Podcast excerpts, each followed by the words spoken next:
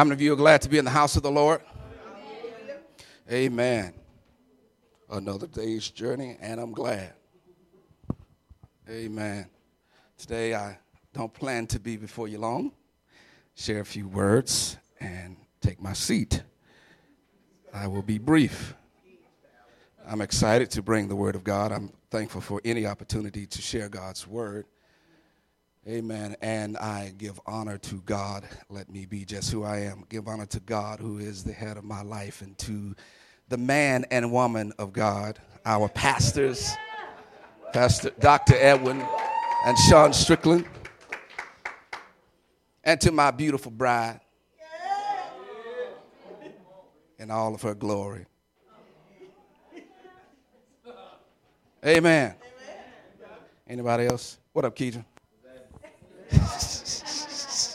Searching, everybody. Amen. Won't be before you long. Today, I would like to talk about uh, being counted righteous. I want to talk about being counted righteous and what it means to uh, be right with God. How do we do that? How do we obtain that? Just want to share that this morning. Being counted righteous. And I'll start, and we'll just bounce around just a little bit, a few scriptures today. Uh, let's start with Isaiah 64. And we're going to go to verse 6. 64, verse 6, just the very beginning of that.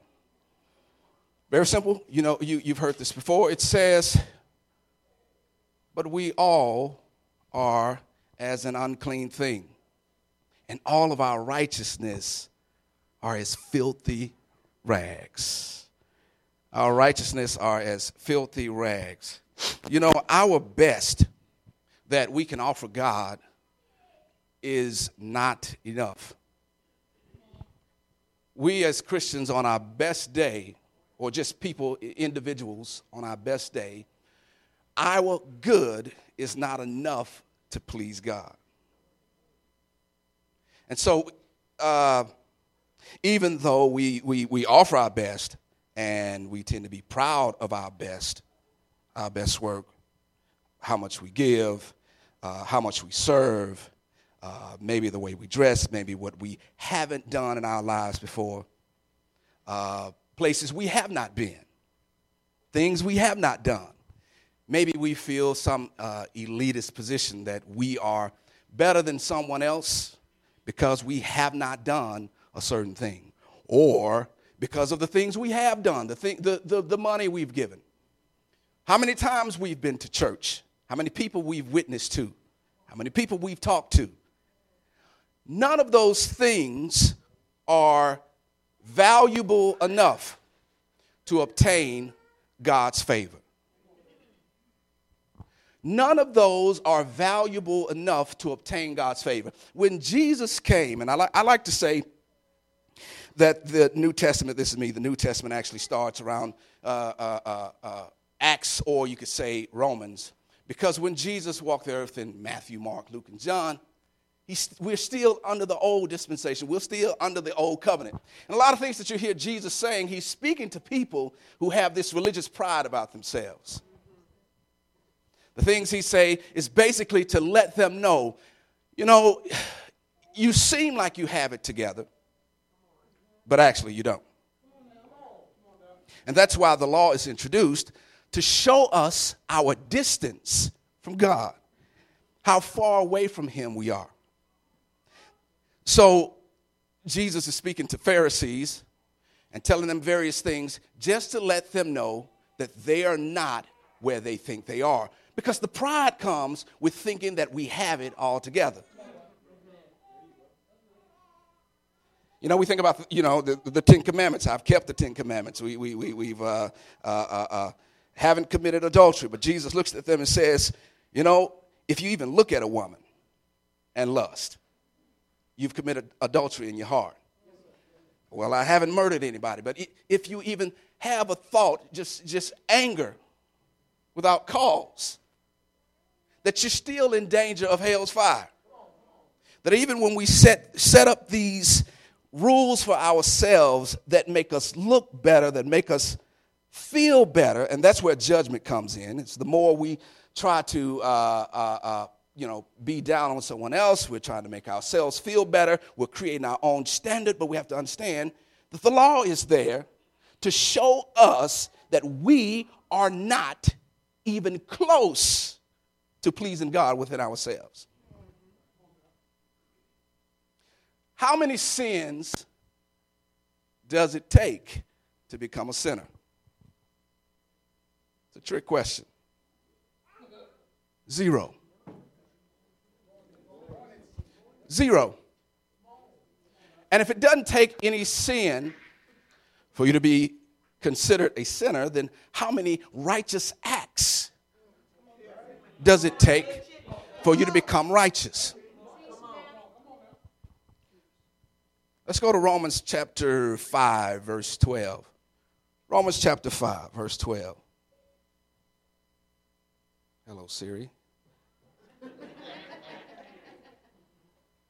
Romans 5, chapter 12, Romans 5, uh, yeah, verse 12, excuse me.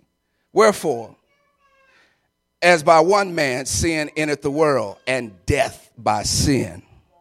And so death passed upon all men, for all have sinned. Verse 13 says, For until the law was in the world, sin was not imputed. Somebody says imputed. When there is no law. Nevertheless, death reigned from Adam to Moses, even over to them that had not sinned after the similitude of Adam's transgression, who is the figure of him that was to come. All right, so sin came into the world not by you and not by what you did. You were born in sin. And that was placed on your life because of what Adam did. You are a sinner because Adam failed. And everyone in him would fall from that sin. You didn't commit anything, you didn't earn it, that you, you weren't there. It, it, was, there was no discussion with you, of course, you know, but because you were born through Adam's bloodline, you are now in sin man is in sin. The Bible says this word here in verse 13 it said, sin was not imputed. And that word imputed means simply to be counted or to placed on your account. Without the law, there was no imputation of sin. Before God gave Moses the Ten Commandments and then the laws of Moses, of course, sin was in the world and there was death. Uh, but man's sin was not imputed to him or it counted against him, yet he still died. But the imputation of sin says that your sins are counted on your life, but that is through Adam. But the same way that sin is imputed, so is righteousness. The same way that sin is imputed, righteousness is imputed to your life. You don't have to do anything about that. The, the, the, word imputed, let me read this here. Imputation is the attribution of an action to a source. It's basically something being credited to your account. It's kind of like you waking up one morning and you look in your bank account and there's more money than you ever need. More money to sustain you for the rest of your life. And with that money, going with this analogy, you don't have to work again because the money that's been placed on your account will sustain you for life. That is what happened in the death of Christ, the death, burial, and resurrection of Jesus Christ, is that his righteousness was imputed to our lives. Basically, being placed on our account. So we are righteous not because of what we've done, but we're righteous for that three year ministry that Jesus spent preaching throughout the earth and Him living perfectly and then becoming the ultimate sacrifice for us. And the reason you and I can rejoice today is because He was right, but He put it on our account. Hallelujah. It's like being a photographer, if you know one. NigelValley.com. It's like being a photographer and You take a beautiful picture. Beautiful. and on that photo, you place a logo attributes it to the photographer to say that this was his work. This is what he did. But the photographer goes out, he takes this beautiful picture, et cetera, et cetera. People like it, it's, it's, it's, it's gorgeous. But then that photographer, Niguel Valley, dot com, places Kedron Muse's name in the bottom. He didn't take the picture. He didn't have the camera. but he does get the credit if I gave it to him. And it's my right if I want to give away the copyright to my own photo and say, this is yours now.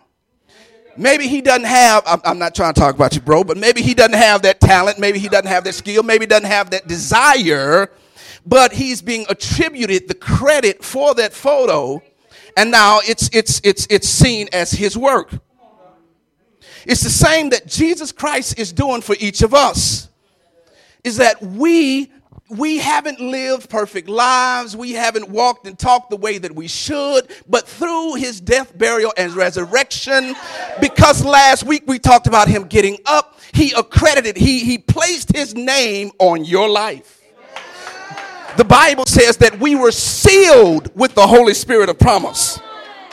Now, that, now when, the Bible talks about sealing us, it's like notarized. When you take that paper and you, you, get, you, you, you get some document notarized and they imprint that seal into the paper. If you try to destroy the paper, you would destroy the seal. That's what happens when the Holy Spirit came in us. Is that He is the very imprint of God, in, just sealed in our hearts. So that even if the even if you tried to destroy that or split that you would tear up the entire entity. God is so implanted in us that there is no separation that would happen.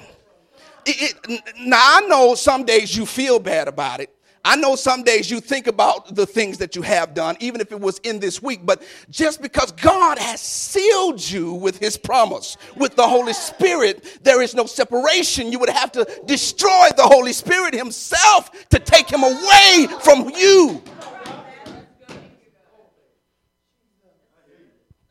Sealed by the Holy Spirit. The Bible says in Romans 4 and 8 Blessed is the man who the Lord will not impute sin. Romans 4:22 talking about Abraham here. And therefore he was talking about his faith was imputed to him for righteousness. Because Abraham believed God, that was counted as righteous. Now, be careful about the pride where you uh, there you know the bible says there is no boasting then because we are saved by grace through faith. It takes away our ability to boast because he shows that we are all equally failures when it comes to righteousness. There is no good in any of us which is why just because you have this particular area together doesn't mean that you come down on someone else who haven't found their way. That's when you start getting back into that pride thing and you want to feel better because you got something good. That's where the judgment comes. The Bible says, Judge not that you be not, don't judge anyone so you won't be judged but it feels good to find something wrong in somebody else that we have succeeded. You know, we can talk about the relationships that we've, we've succeeded in. I guess that doesn't sound right saying relationships you succeeded.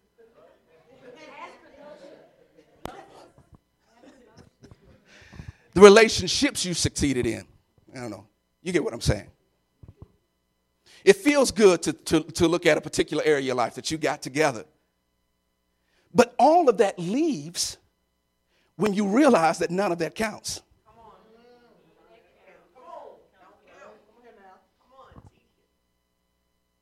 None of that counts. Now, I got in my notes here to say, don't talk about OJ. But I probably shouldn't have wrote that because I'm going to talk about OJ.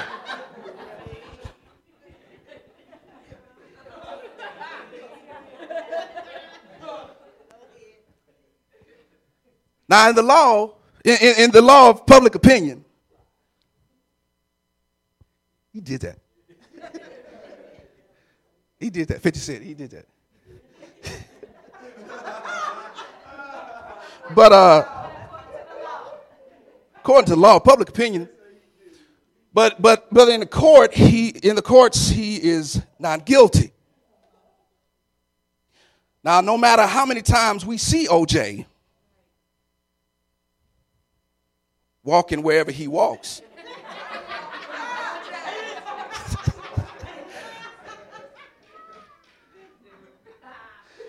no matter how many times we see him,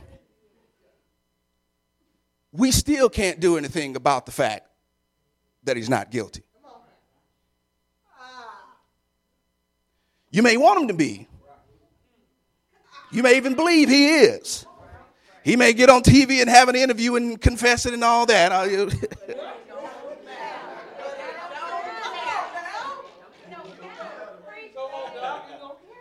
now, I'm not trying to justify OJ when I say this, but when you're walking, the devil's looking at you.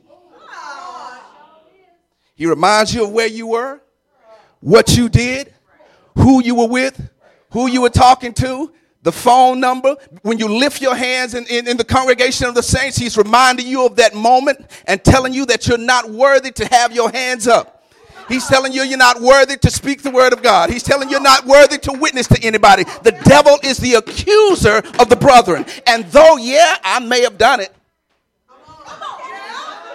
and though, yeah, you saw me, and though you know my story, and though you, you know where I came from, but in the court of heaven, when God looks at me, he is looking at me through the blood of Jesus. The devil can't turn back around and try you for what Christ has already died for.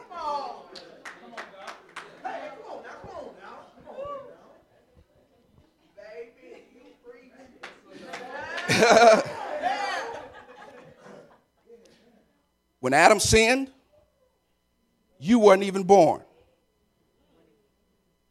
When Adam sinned, you were nowhere around. You had no play in that. Same way, when Jesus died, you weren't there, but his death and his burial and resurrection still worked for your life. That scripture says that it was sin was not imputed. It also says that Adam was the figure of him that was to come.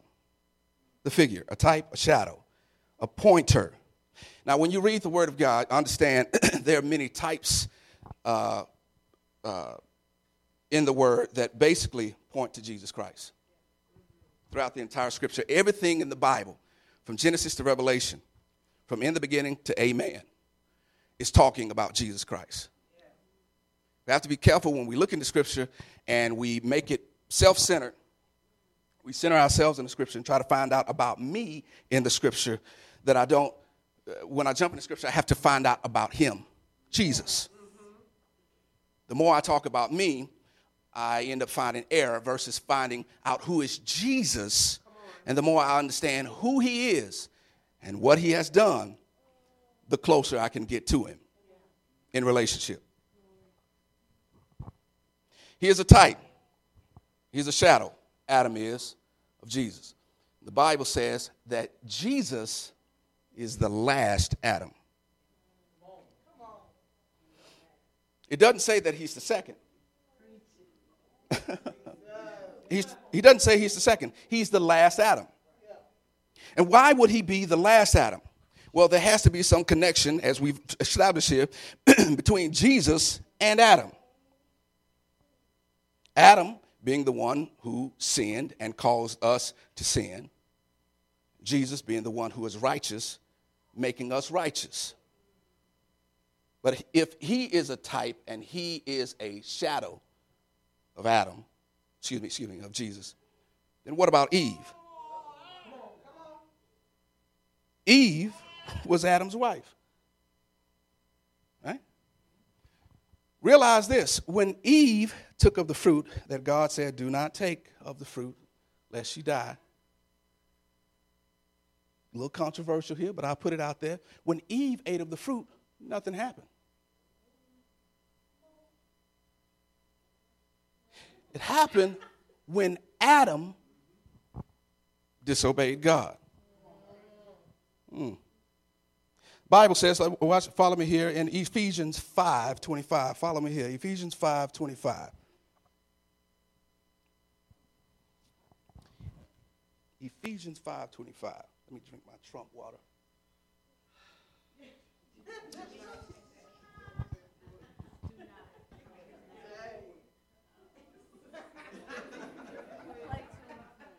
Ephesians 5 25, it says, Husbands, love your wives, even as Christ loved the church and gave himself for it.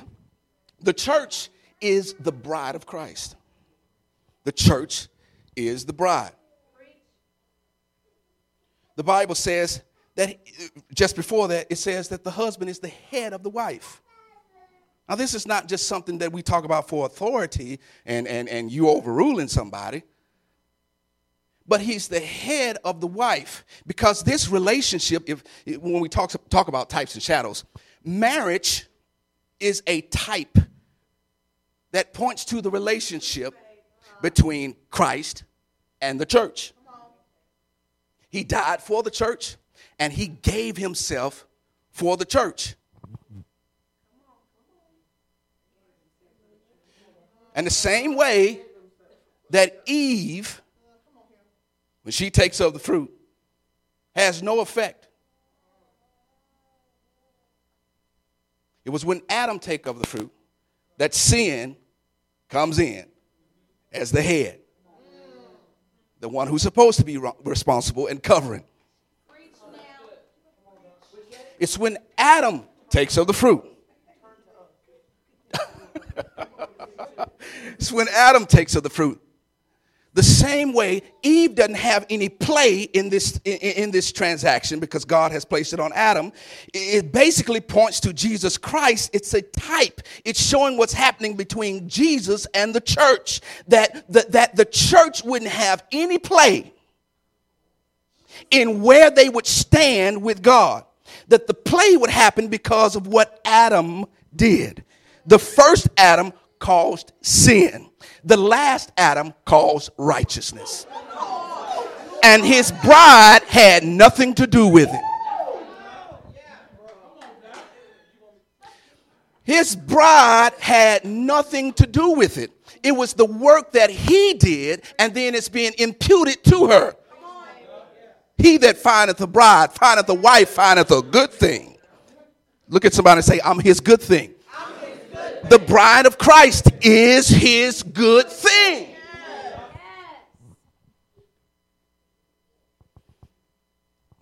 He that findeth a wife findeth a good, a good thing and obtaineth favor from the Lord. He gave himself for it, for her, that he, somebody say he, that he might sanctify and cleanse her with the washing of the water by the word. Who's doing the sanctifying?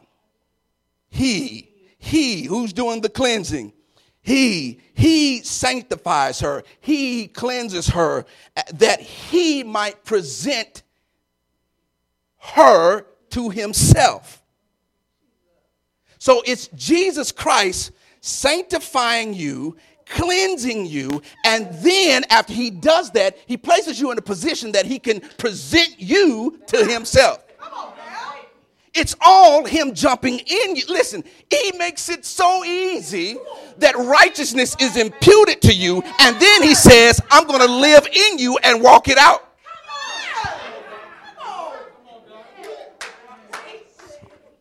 All of this is what happened let's say last week, the resurrection we celebrated, all of this happened when he died on the cross and he rose from the dead and you accepted him as your personal Lord and Savior freely. Freely you are counted righteous. Freely you get sanctified. Sanctified means he sets you apart. He says, This is mine. You go in Keedron's house, you'll see some shoes that have been sanctified to Keedron.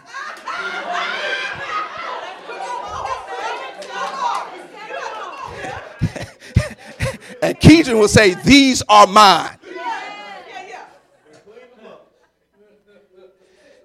He cleanses them, washes them, and he presents them to himself.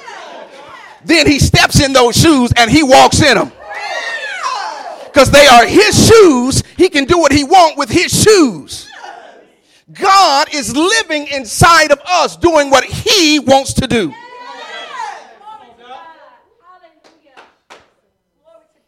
We have been sanctified and we've been cleansed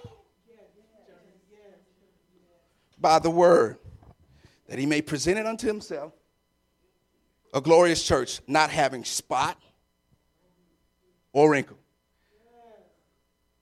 Now, some, some, of us, some of us have heard he's coming for a church without a spot or a wrinkle.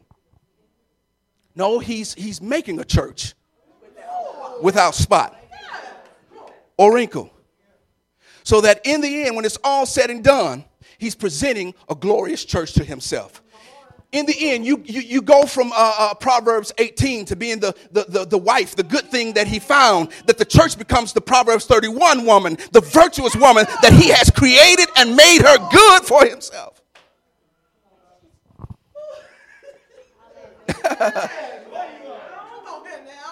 his virtuous woman, his bride the one he cares for, the one he loves, the one he, he adores, his bride, the bride, the church.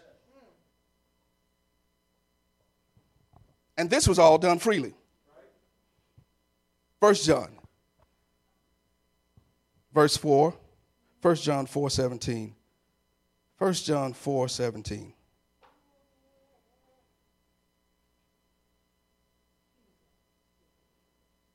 So I want you to know God, God has not, God has never had a qualified person to work for him. God has not had a qualified person to work for him. Even David dies, they lay, they lay a woman beside him to see if he's still alive. Not had a qualified person to work for him. A man will take, he, he would take a man's, uh, a, a, a, a woman's husband and put him on the battlefield that he be killed so that he can be with her. But yet God still uses him. Moses, who commits murder, he still uses him. We can go all back and forth from person to person. And we see all the various examples of where God is using people who wasn't qualified in our eyes to be used. My question to you is what's holding you back? What's stopping you from stepping forward and being the very best that God wants you to be? What's stopping you from operate in, operating in your ministry? 417. I'm gonna have to move the podium over here. uh, it says here in our love, herein is our love made perfect, that we may have boldness in the day of judgment. Why? Read that with me. Because as he is, so are we. Somebody say, I'm like Jesus. As he is, so are we. Currently, I'm like Christ. Now, now I've, I've, I've talked about I've talked about uh, threefold salvation: save, being saved, will be saved. Now, I know there may be conflict, and it sounds like, oh man, uh, well, uh, uh, sounds like I can do what I want. Sounds like you're given a license to sin. You haven't needed a license so far.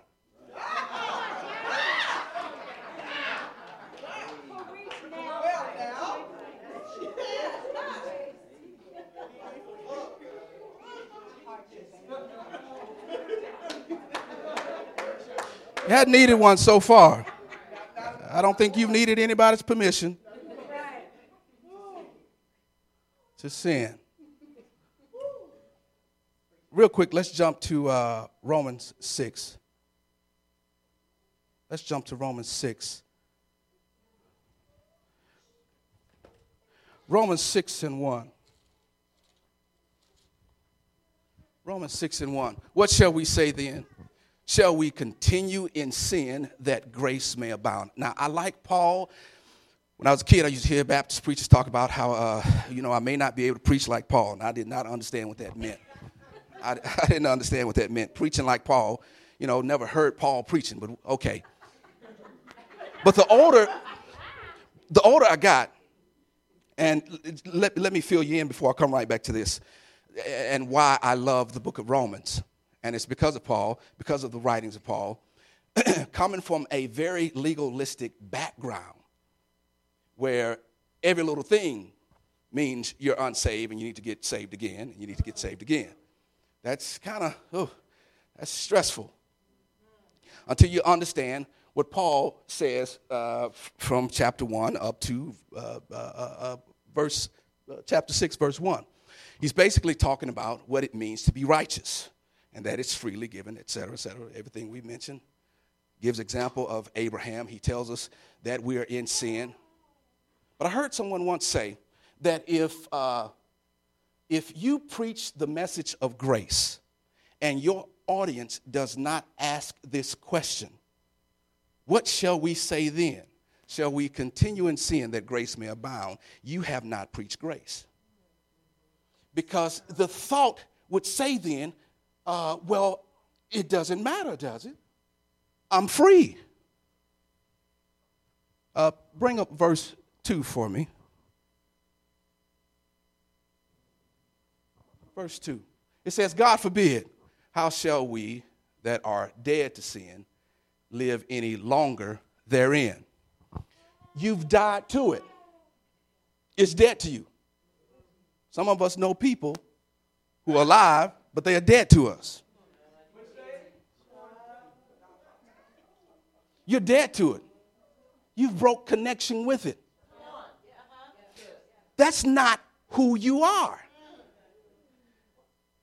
in, in, in, in progressively, when he saves you and he's living in you, he's changing your desires and your behavior all freely. Him living through you and changing your desires.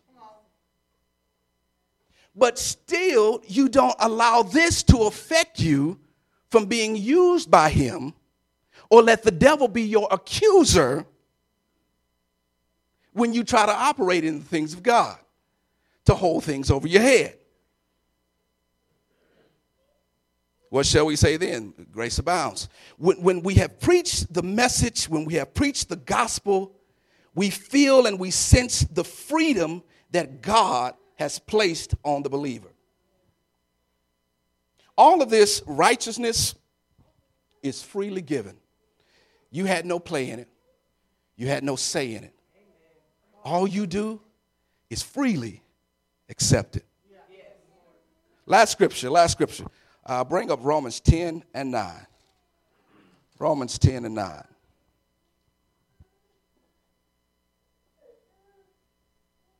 Romans chapter 10. Bring it in King James. What, uh, if thou shalt confess with thy mouth the Lord Jesus and believe in thy heart that God has raised him from the dead, thou shalt be saved confessing with your mouth the Lord Jesus. Some people think that's too easy, but I'm not sure that that's an easy task. There are a lot of atheists in the world, and that's not an easy task to confess that someone died and they raised from the dead. They got up from the dead three days later. That's, that's, that's not always an easy task. Go to, the, go to verse 10. Verse 10. Verse 11. Go back one more. For with the heart we believe unto righteousness, are made right, and confession is made unto salvation.